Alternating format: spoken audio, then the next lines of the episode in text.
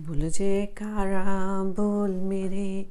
श्री गुरु महाराज की जय। श्री परमहंस अद्वैत मत, श्री ग्रंथ।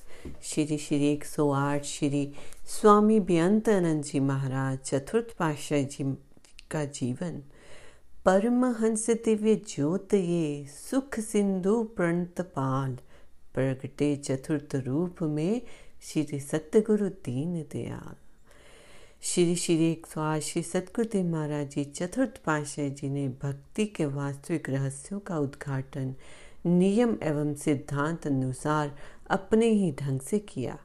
जैसा कि देश, काल एवं परिस्थिति के अनुसार महापुरुष करते ही आए हैं। आप सौम्य, वृत्ति, शांत प्रकृति तथा और वंदन की आबा लिए हुए मर्यादाओं के नायक थे। इसलिए आपको अधिक शांत, मर्यादा पुरुषोत्तम श्री रामचंद्र जी से उपमा दी जाती है। आपके जीवन में मर्यादाओं की झलक स्पष्ट झलकती है। श्री श्री एक सौ आठ श्री सतगुरुदेव महाराज जी चतुर्थ पाशाह जी के स्वरूप में प्रकट होकर परमारत के सिंहासन पर समासीन हुए। आपके आत्मपाल में ही जन जन को प्रेम, भक्ति तथा परमारथ पद का वास्तविक ज्ञान कराया। आपके जीवन की कुछ झलकियों को अलग बुद्धि द्वारा यहाँ प्रस्तुत किया गया। अवतरण। परोपकारी और परमारथ के पद के पद प्रदर्शक महापुरुष तब भी इस धराधाम पर अवतरित होते हैं जब समय उनकी पुकार और युग उनकी गुहार करता है। प्रकृति इस सुव्यवस्था की प्रबंधक होने के कारण आवश्यकताओं की पूर्ति करती है। प्रकृति का ये नियम है कि मांगोगे तुम्हें दिया जाएगा ढूंढोगे तो तुम पाओगे खटखटाओगे तो दो, दो खुल जाएगा।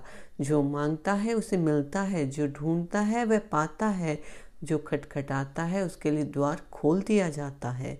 श्री परमहंस दयाल जी प्रथम पाशाही जी ने इस श्री परमहंस अद्वैत मत के पौधे को लगाया। इसके फूलने, फलने तथा सुगंधित फैलाने की परम की प्रकृति ने की। समय समय पर उसने अवतारी विभूतियों को प्रकट कर इस वसुधा को किरदारत किया। इन महान विभूतियों में से हमारे हृदय सम्राट महाराज धीराज श्री श्री एक सौ आठ स्वामी बेअंतानंद जी महाराज चतुर्थ पाशाह जी अवतरित हुए। जिस स्थान पर एक महापुरुष का अवतरण होता है, वह स्थान पूजनीय बन जाता है। और जहाँ पर दो दिव्य महान व्यक्तित्व अवतरित होते हुए, उस धरती के न जाने कितने भाग्य होंगे।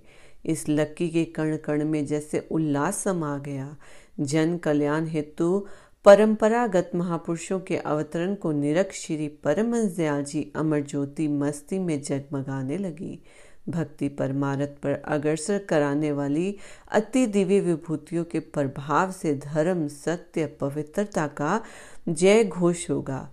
नव से हर्ष की दुनदी बजने लगेगी।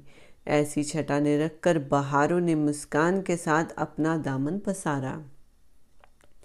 बीसवीं शताब्दी पर्दापन के साथ परमारथ पद के भास्कर अंतर मानस के अंधकार को मिटाने के लिए श्री स्वामी बेअंतानंद जी महाराज का अवतरण हुआ।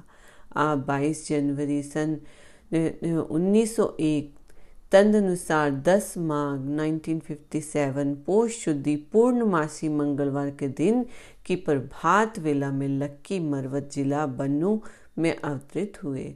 पूर्व दिशा में ज्यों ही उषा का आगमन हुआ, इस अमर ज्योति की भी नवल प्रभात आ गई।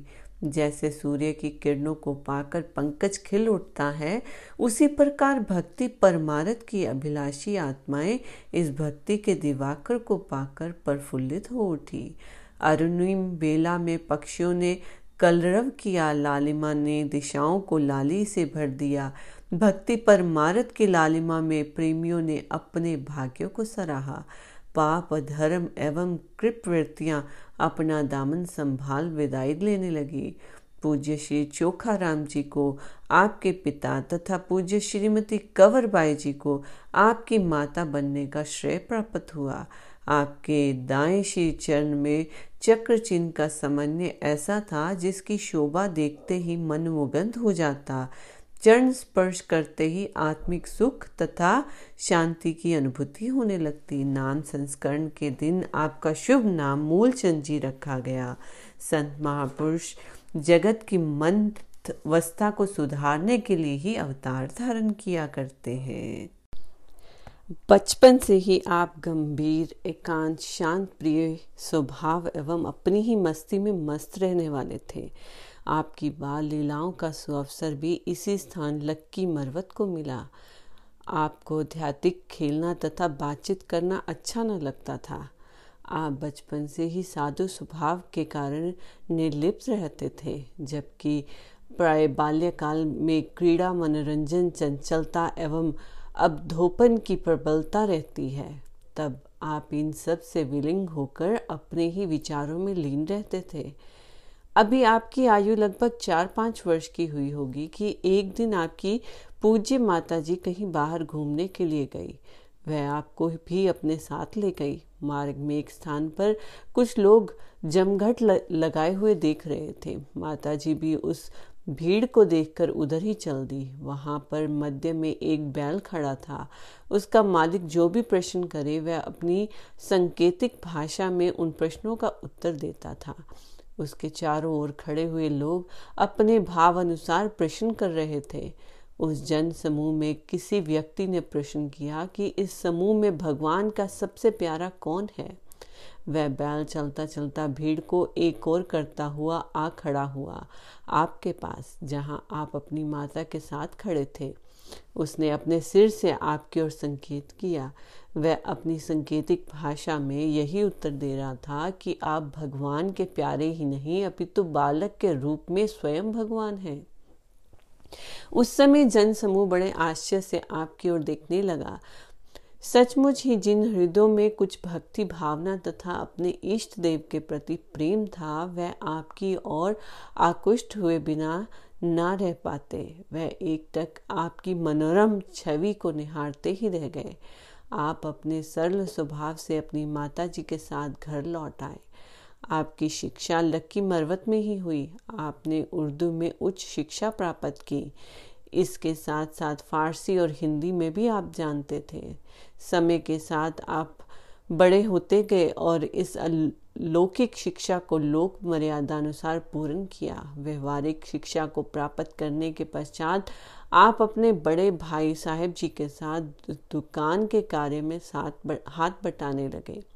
घर में सब भाई बहनों से आयु में छोटे होने के कारण आप सबके स्नेह के पात्र बन। गए परंतु आपका तेज ही ऐसा था कि घर में सब आपके कथन अनुसार चलते। आपका मन इन संसारी झंझटों से उपराम रहता। आपको साधु संतों की संगति बहुत प्रिय लगती। आप किसी दिव्य आनंद की खोज में थे। बोलो, जयकारा, बोल मेरे। श्री गुरु महाराज की जय।